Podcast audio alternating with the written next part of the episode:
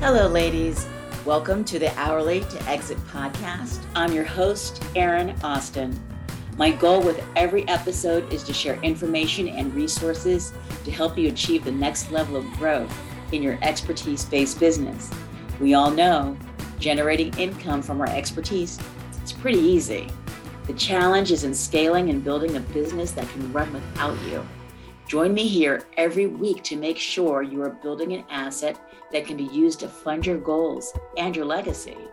Before we get started though, one little disclaimer, because I'm a lawyer. The information I share on the podcast is general in nature and is provided for information purposes only. It is not to be relied upon nor construed as providing legal advice or legal opinions about any specific issue or set of facts. Now, here we go. Hello, ladies. Welcome to the Hourly to Exit podcast. I am so excited for today's guest, Kylie Hodges. Hi, Kylie.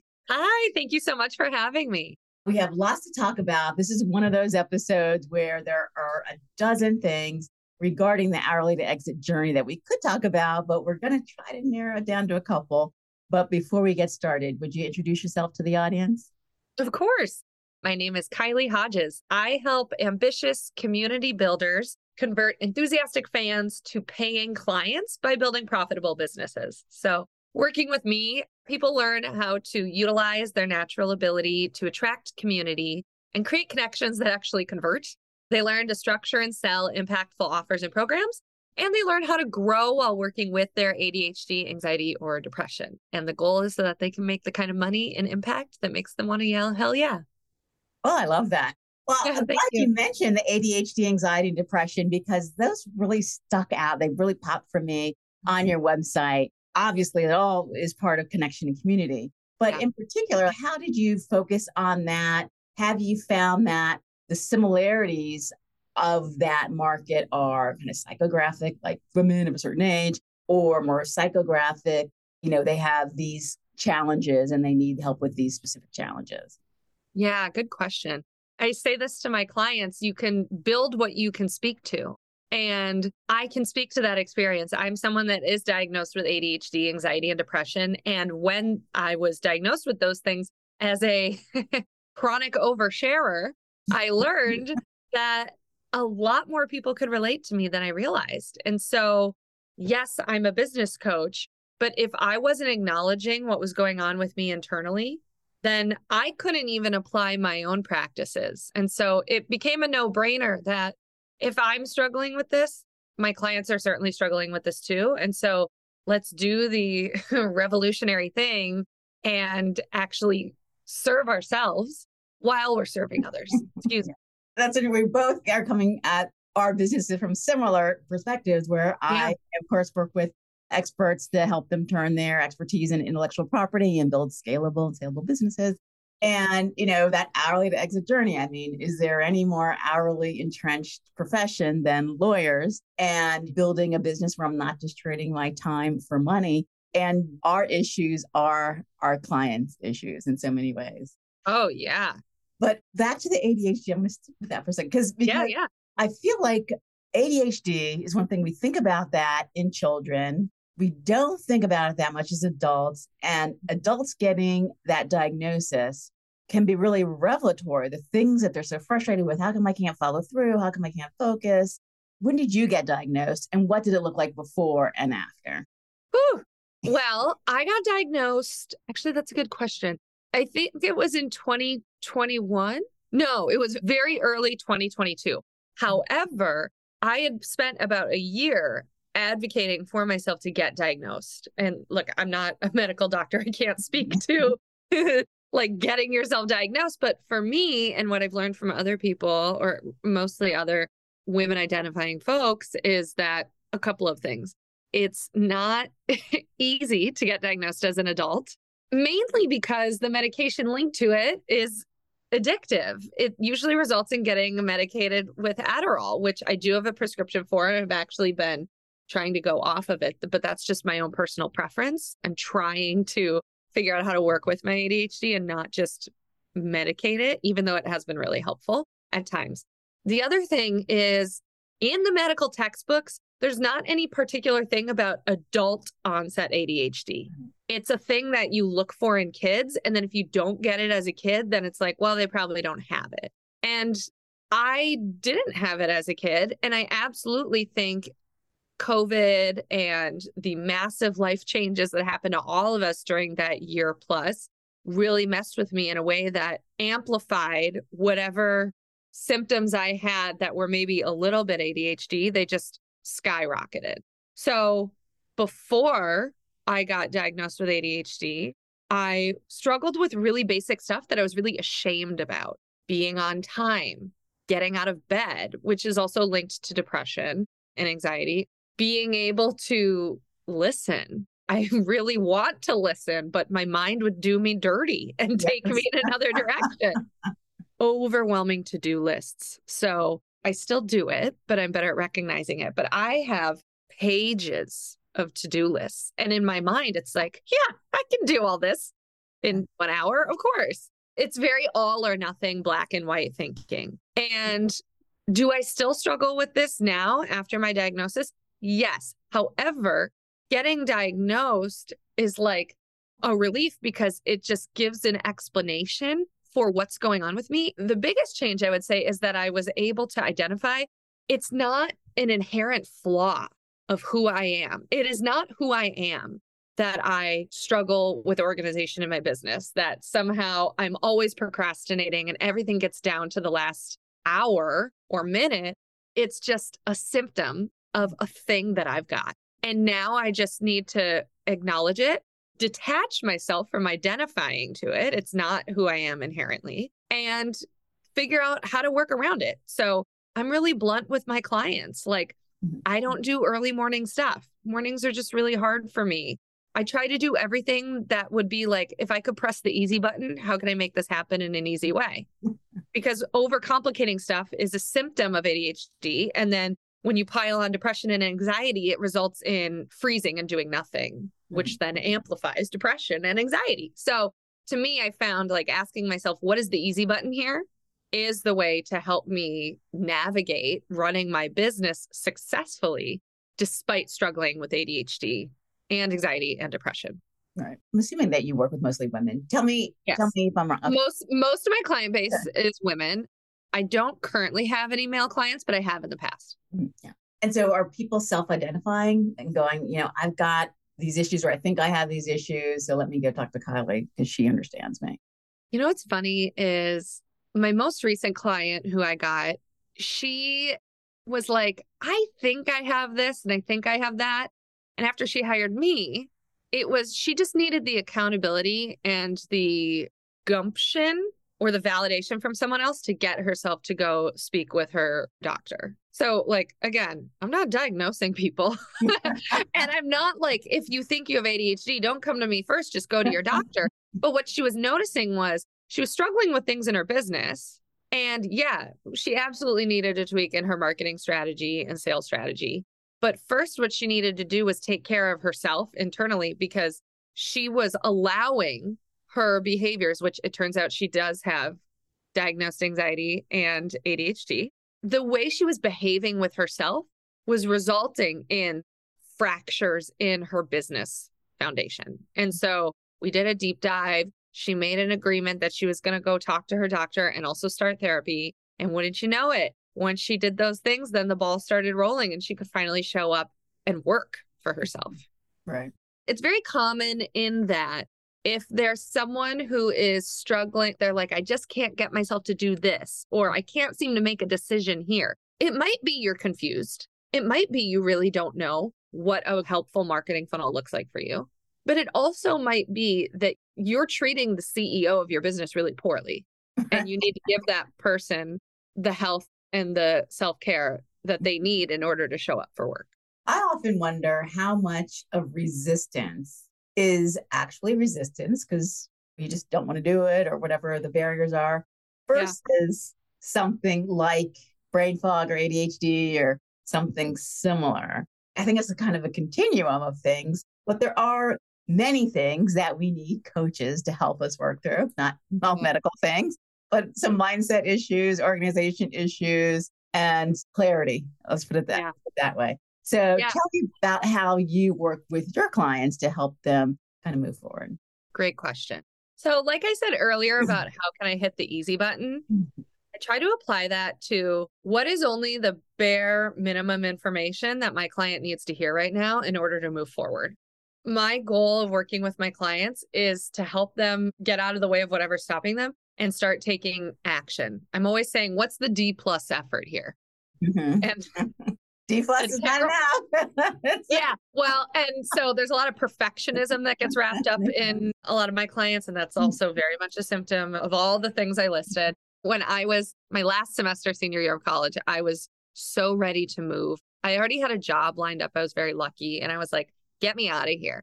And my mantra became D's get degrees, which again, if you are in college, maybe don't listen to that. But the reason I share it with my clients now is because we're going for D plus effort here because your first effort is not going to be an A. We have to accept that. Do the D plus work first, and then you can refine it to be a C and then a B and then an A. But to get yourself moving, we have to be okay with producing imperfect, messy firsts. So to answer your question of like, how do I work with people? How do I help them? A lot of my clients have a natural ability where they attract people. They're really good at connecting and creating a sense of community. And they just haven't figured out how the heck to structure a business around it that's actually paying them well and going deeper with how they want to help people. So I really help them focus on, okay, what are your offers or services or products that are meeting people where they are? And also taking you where you want to be going in your business. Like, what is that happy intersection? What is your sales process doing that's also serving your community for good? How can we flip that so that it's not, I'm feeling salesy, it's I'm actually creating a deeper sense of connection when I am selling. And also it's your marketing. How are you using your marketing as a way to help your community connect with each other on a deeper level?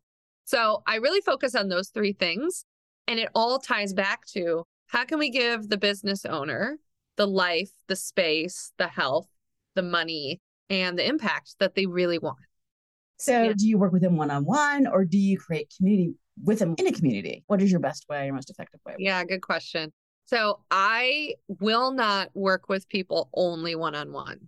And oh. It's because I know that there's so much value in being in community, even when you're mm-hmm. learning. So while my program is called the V I P Inner Circle, and it is a hybrid program, yes, they get me as their private business coach, but also it's a mastermind format. So it's a very intimate and small group. And there's training, there's Q and A, there's retreats. We have accountability sessions or accountability and like co-working. I do little micro boot camps on like, we're going to practice sales today. We're going to practice building out our marketing funnels today. And the reason that I also strongly encourage my clients to never offer just one-on-one is because you're depriving people of a sense of connection and a sense of community that can help them feel more glued to what you're creating. Like, you don't even need to be around necessarily, but when you create a container or a space for people to do co-learning or even just to develop relationships, that is strengthening the glue of your clients wanting to sign another contract. Mm-hmm. It's the gift that keeps on giving. It gives them an opportunity to learn a different way. I compare it to my mom was always telling me, put on sunscreen. And I was like, I don't want to listen to you, Mom. Don't tell me what to do. But then I go on Instagram and I listen to the Uh, beauty gurus say put on sunscreen. And I'm like, did you know we need to put on sunscreen? I had no idea. So sometimes clients just can't hear everything that comes out of my mouth because, you know, I'm mommy dearest in this situation. They need to just hear it another way from someone else. And sometimes that means when their equals are in a space with them learning as they go, they can hear it better. They can hear it differently. I love that. So there are two things that you mentioned. So community as both an input, like helping feed you and your business, helping yes. you think about things differently, relieving some of the loneliness of what yes. is now mostly a primarily work from home environment. I'm sure many of your clients are working. Yes. if not all of them. Mm-hmm. And then also it is an output as one yes. of the offerings as well. And so Great. I love that, that, you know, kind of that three hundred sixty degrees of the benefits of building community. And community as a revenue model is not something I hear very often. Tell me how you help people work with that. Okay, first of all, very good ear that you noticed that community is a holistic thing. We as humans need it. We come from people that would die if they weren't in it way back in the caveman days. Part of the struggle I've experienced with A D H D and anxiety and depression were only amplified during COVID when I felt so isolated from community. And there is absolutely a parallel here in when we isolate ourselves in our businesses, with our clients, and also personally and emotionally, we're restricting ourselves from what is possible. And when we lean into community internally in our businesses and externally in the way we show up in the world, it's only growth and expansion, fulfillment, and just being okay is what's possible. So to get a little bit out of the vague, intangible feelings part of it and into the tangible stuff, what that looks like is this. The word leverage is like my favorite word in the world. Me both. Let's leverage what you've got. So a lot of people hear community. Like I said earlier, I help ambitious community builders convert enthusiastic fans. Sometimes people hear that and think, oh, influencers. I don't have thousands of people on my email list. That's not me. It's actually not true. Your community is just who are the people you know? Who are the people that are right there in front of you? Or maybe not even the people you know, but the people who are following you on Instagram. You might not know all of them. So it's how can we leverage what we've got right now? How can we leverage that in our marketing? Just like I said earlier, when you create a sense of community internally within your clients, and that becomes the glue to keep them wanting more, let's apply that to your marketing. When you're building out your marketing funnel, how can you have your community develop a stronger sense of connection with each other and you every step of the way along your funnel? That way you're making a bigger impact in the world. When you have a free offer of a free P D F or a free Facebook group or whatever, what can you do to help people develop a deeper sense of connection, not only to your messaging, but also other human beings in the process? That is a way to amplify your message, but also make a greater impact on the world. And a lot of the people that I work with are very message driven. They're people people. And so they're building a business because they have either a natural talent or a very strong skill set, but also they really care about explaining the purpose of that message or that skill set globally. And so how can we do that? By creating little micro brand ambassadors every step of the way in your marketing. And when you're having sales conversations, making it not about you, but about the person you're talking to. That right there is deepening a sense of connection with that person. You're giving them a great gift, which is being heard. And then when they're inside your business, how are you helping them go deeper with the transformation they desire in terms of having them feel connected and plugged in to the other people and the type of space that can help them live into their best self, for lack of a better term. I think that's everything I was going to say. I also forgot what I was going to say halfway through the answer. We're going to make Anne work for this. Just Hey, everyone. A quick word from our sponsor, Think Beyond I P. Think Beyond I P helps your professional services firm build the essential legal and strategic foundation required to confidently scale your business by developing, protecting, and leveraging intellectual property assets.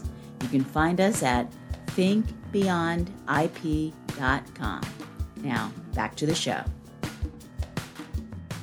So I'm going to come back to leverage because you and I oh, yes. love that. But first, yeah. I'm going to go back to what you said about brand ambassadors and oh, yes. connection and community. I love that because yeah. it reminded me of my personal experience, if I'm allowed. I mentioned before we started recording that I live in a exurbs of Washington, D C And anyone who knows this area, like, you don't go inside the Beltway unless the president's being inaugurated. I mean, that's, you know, otherwise, like, forget about it, right?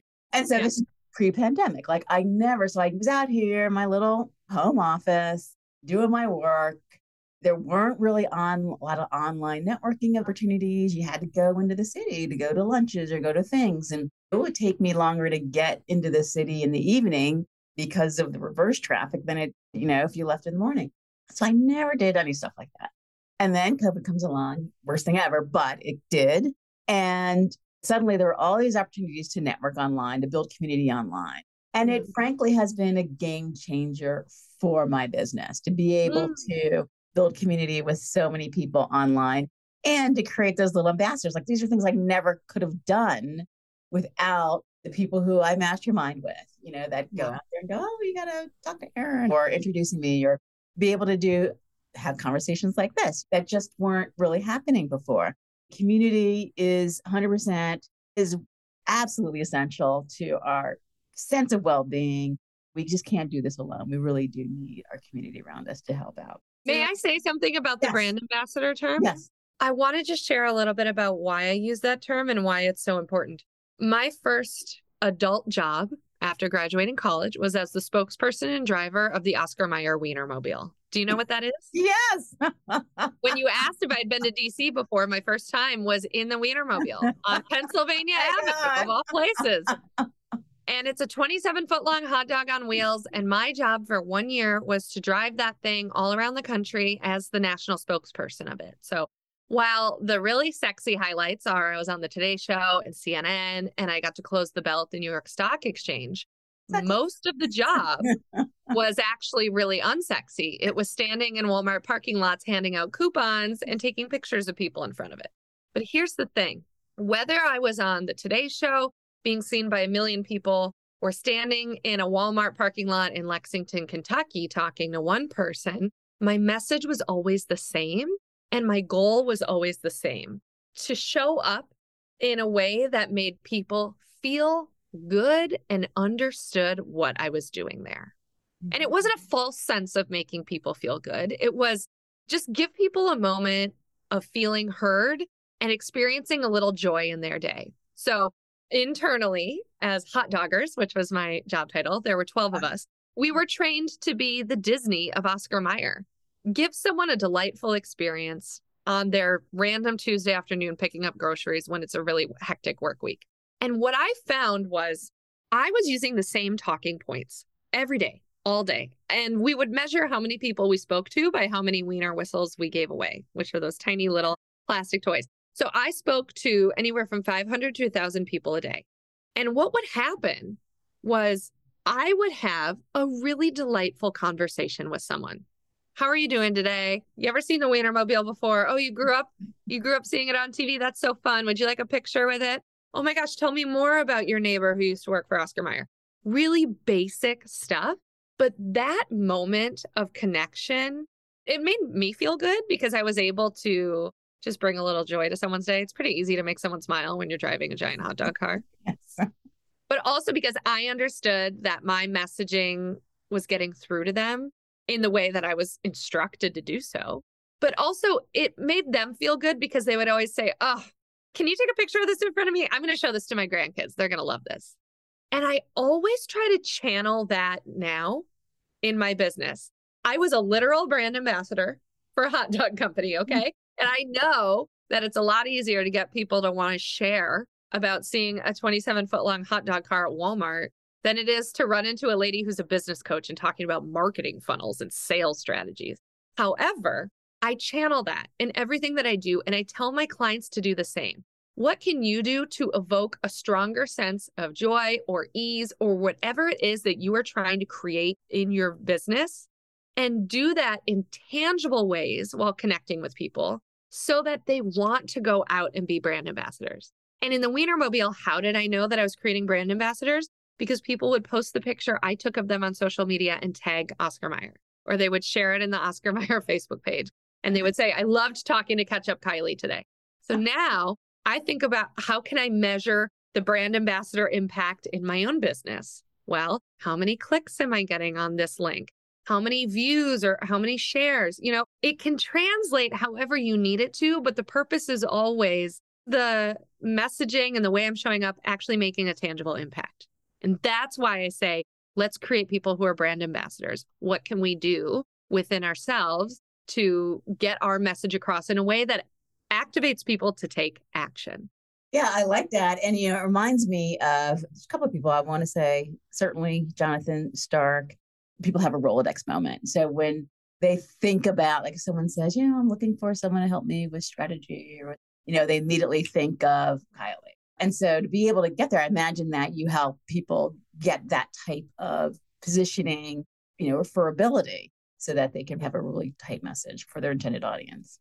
Yeah. And you know, what's funny is I noticed that a lot of my clients come to me thinking that it's like figuring out their messaging or their branding is like a Rubik's cube. They just haven't cracked the code yet. The way I approach it is like, it doesn't have to be complicated. It just has to be clear and concise. And you have to be okay with it not being clear and concise right away. Yeah. But the more you try it on, like an outfit, the more you see what fits and what works. So yes, and it's a lot of just getting started and like seeing the feedback you get mm-hmm. from others to see if that messaging is working in the way you want it to work for you. Yeah. Yeah, it is tough to out at a dinner party or someplace and someone asks what you do. And you could say, well, I'm a lawyer, whatever. Versus, you know, saying I help experts, you know, turn their, you know, build scalable and sellable business. Yeah. And so it's a muscle that you have to exercise because it's super easy just to kind of, oh, I'm a marketer, yes. I'm an accountant, and kind of keep going. So yeah. yeah.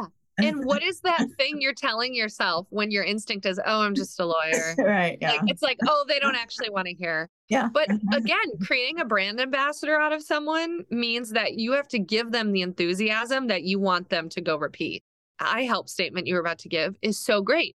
People need to hear that to really understand. Lawyer can mean a lot of things. Yes. Lawyer can sound scary. Yes. But you're the opposite. You're not scary. You're helping. Well, even worse, lawyer sounds like, hey, I've got this problem with my landlord, you know. So right.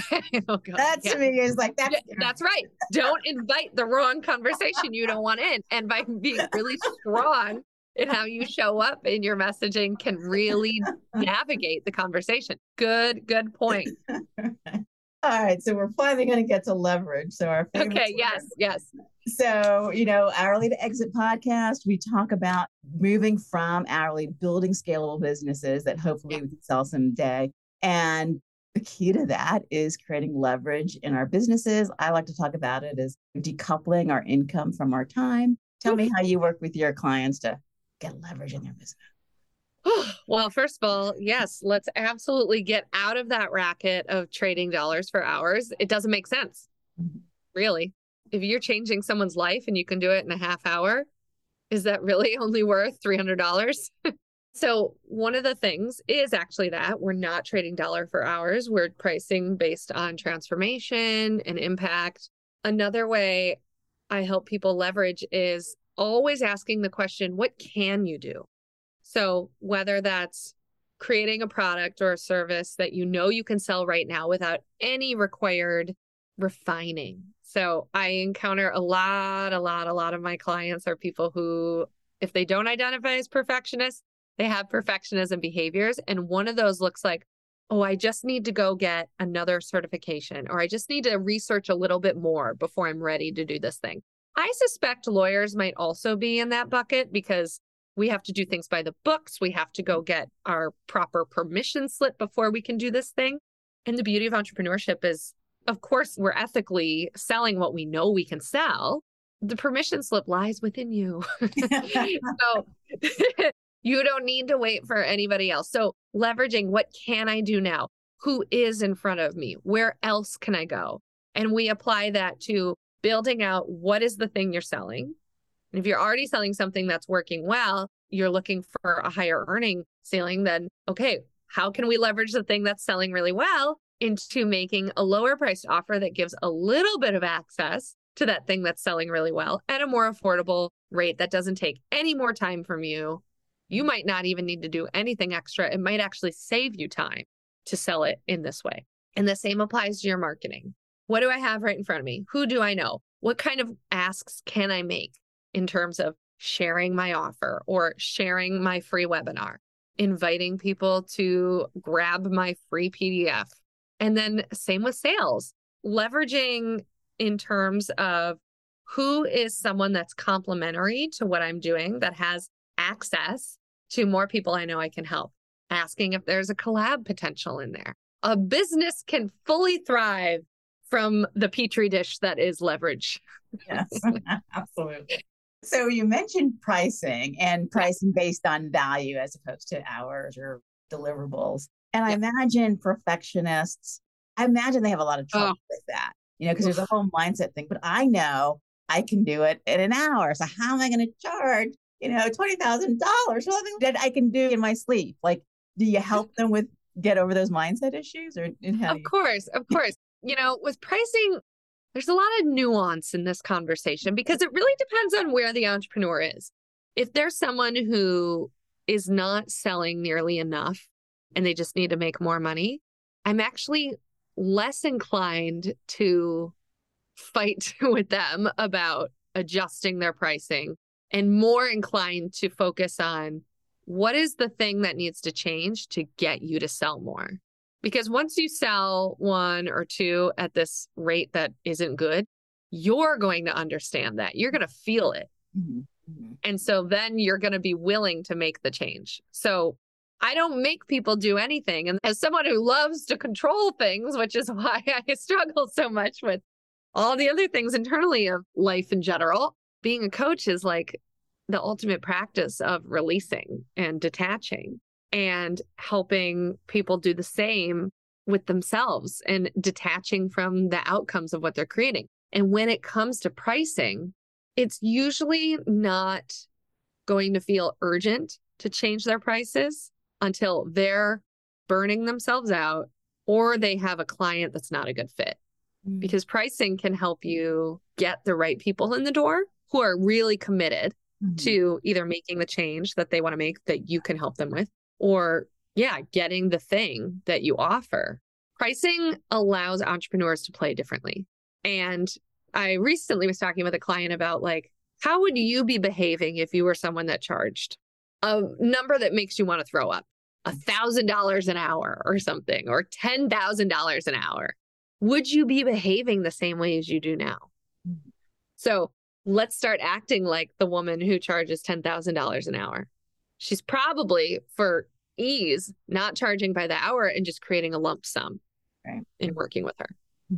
I am straddling these worlds of being a lawyer or, and, and being referred business that's someone's looking for an I P lawyer and being referred this business and having to have these conversations where they expect someone who's just going to charge by the hour and they have a general idea what it will be and having to push back on, you know, I don't do that anymore. I do these types of high impact things that was makes sense for me to work with those types of clients.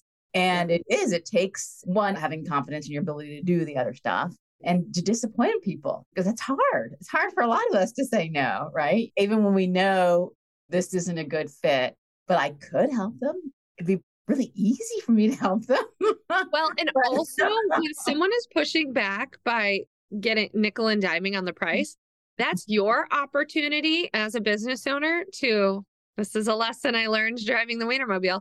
It's bridging the topic to what is the bigger concern. If they're nickel and diming you for the price, then let's go back to, okay, why are they really here? And you can ask them, so wait, what do you really want?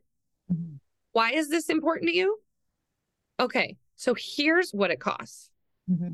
Is it more important to you to pay a little less or to actually get the thing that you're looking for? That's great. Usually yeah. you want to say it a little nicer than that, but yeah, no, that, that makes sense. Like, to understand, sometimes like, not the outcome. Like, we're not talking about the deliverable. Yeah. We were talking about the outcome. Like, what's the outcome yeah. you want, and what's that worth to you? And you yeah, for, like you know, I always say, what is the desired transformation? You know, mm-hmm. like people want to be on the other side of the rainbow. They don't want just one step forward.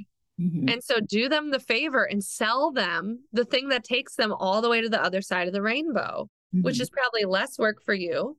Might cost them more, but we'll have them showing up to get to the other side of the rainbow mm-hmm. and not playing small by just being like, well, what's the next brick right in front of me? It's like, help them lift their head up, open their eyes and look farther ahead mm-hmm. and help them and push them mm-hmm. to the end of the rainbow. Right. Yeah. And they may have incorrectly self-diagnosed the problem as well. Like they may think that this is what, oh, they need, yes. right, what they need as well. So let's connect this to intellectual property, shall we? Sure. So you know, when I talk to experts about kind of making that leverage leap, we talk about turning their expertise into intellectual property so that they have assets. I mean, you need to have assets in order to build something that you can repurpose, make more efficient, perhaps sell separately, and a business that you could sell someday. So when you're working with your clients, does intellectual property ever come in part of the conversation, or asset building, or how, how does that conversation go? Yes. And I always say, you got to talk to a lawyer. It's a good thing I got you here. Yeah. We talk about I P in terms of we need to be mindful of always giving credit where it's due and being intentional about what are we saying? Is it something that we've picked up from someone else, or is it actually your own yeah. I P? Mm-hmm. I know I've seen this on the consultant side where people are getting certifications here and there and all these things. And that's basically what they're offering is a compilation of different certifications rather than having their own original kind of materials. Oh, yeah. And I imagine that happens on the coaching side as well. A hundred percent. I mean, even the way I work with people, you know, I'm not using specific language with you that I do use with my clients internally because that language is not my I P. I'm certified under a specific methodology, but it's not my own. And so I will give credit when I'm repeating it to my clients. I say that methodology and I really like it and I'm sharing it with you, but I don't do it publicly and in marketing just because it's not mine to share. That is so smart. Because when I talk to people about creating licensing programs or other things like that, it has to be your stuff. When you're getting something from a certification program or from a, some training that you received, that is for you to use with your clients. It's not uh-huh. to train other people to use. That would be a sub-license. And certainly that is restricted under the permissions that you have to use it. So yeah, the rule of thumb for me is if I'm in a place with people where I could be selling something to them, don't use that language. Don't use that methodology. Wait until they're a client who signed a contract. Right, yeah. It's just safer that way. Perfect, perfect. And it's also a good exercise in figuring out, like, if I do work with people in a way that is using a methodology that I have a license for, let's get into the practice of figuring out how we would talk about it ourselves. Eventually, like ninety-nine point nine percent of my clients are going to be in a place where they want to have their own I P that they can then license or at least protect legally in some way. So this is a good exercise in figuring out what the heck that even is. Right. Absolutely. All right. So this is a very meta podcast, as you know, female founders of expertise-based businesses who are building them to hopefully sell them someday. So tell me, yep. Are you building your business to hopefully sell it someday? Oh, oh, I thought you meant to sell something. No, yeah. The exit part of I was like, yeah, I'm selling things. Well, I've been talking about sales. That's a really interesting question that I don't think I've ever applied to myself. And I've definitely listened to other episodes, but it hasn't actually occurred to me right now. Would I sell my business? I actually don't know. Is that that, that is a fair answer? That is a fair question. But I like to say, you know, you have to be thinking about exit. Yeah. Because the same things that you do to help scale your business, to put leverage in your business, are the same things that create a saleable business. So when yeah. you're creating assets, when you're creating independence from you personally providing the services, putting systems in yeah. place, like those are all I think to build a business. I think the answer is yes. And my business currently is super personal. I don't have any other coaches under me using my methodology. And I know that day will come where I'm going to want to start outsourcing people to work within my world. And I think in a way, I see that as selling when I've removed myself as a touch point so that I can do other stuff, lean harder into my speaking gigs and workshop opportunities. I look at that as selling, even though it's still probably a business run by me. So I'm going to say that's yes. A scale, that's a scaling part on your way to building a business. Yes. Yeah, yes. What a long answer to a yes or no question. It worked. All right. So as we wrap up here, at Think Beyond I P and the Hourly to Exit podcast, we believe in creating an economy that works for everyone. And so we love to give shout outs to organizations and people who help create a more equitable economy. Do you have an organization that you'd like to share? I do. I know that I mentioned the T I A Foundation. Yes, you sure did. Okay. So I know the founder. Her name is Maymuna Hussein-Katan. T I A is all about creating communities of support and organizes access to economic opportunities for refugees or immigrants or displaced Indigenous communities. T I A Foundation has a restaurant in Los Angeles called Flavors from Afar, and they hire immigrants and refugees. They have chefs bringing in their own homeland expertise cuisines, and it's a wonderful place to just give people who have been displaced income so that they can start their lives comfortably here. So I'm a really big fan of Maymuna and the T I A Foundation. Love that. Love Ethiopian food. And yes. Next time I'm in L A, I will make sure I check it out. Because yeah. I know that you have an offer for the audience. Would you like to share that? Yes. I have a mini course, totally free, available. It's called Create Your Pathway to Profit. If you go to kyliehodges.com slash free, you can grab it, and you're going to get a workbook that you can sit down and crank out all at once if you want. Or if you have A D H D and can't handle getting stuff done for more than ten minutes, you will get seven videos over seven days that are five minutes long, walking you through one section of the workbook at a time. So you watch the five minute video, you spend five minutes on the workbook, and in one week, you will have created a whole plan to profit. That is fantastic. All of this thank will you. Be in the show notes, so be easy to find. And I thank you for that. That's very generous. So thank you. People find, where can people find you? Oh, well, people can find me on Instagram or LinkedIn. My name is Kylie Hodges on both. You can also shoot me an email if you want to start talking one-on-one. I love connecting with people, of course, as someone who talked about community for an hour. My email is Kylie at Kylie. Kylie is ready to take your question. Yeah, yeah. You want to talk about hot dogs or business? I don't care. It's Kylie at kylie hodges dot com. Wonderful. Thank you so much for joining us today. Thank you for having me. This was a great conversation. Thanks for listening. Do not forget to check out the show notes for links to connect with today's guest and for the resources, offers, and organizations that we discussed. You can also find the links at hourlytoexit.com backslash podcast. If you got value from this episode, please subscribe, and I'd be so grateful for a review. I'm here to support your journey.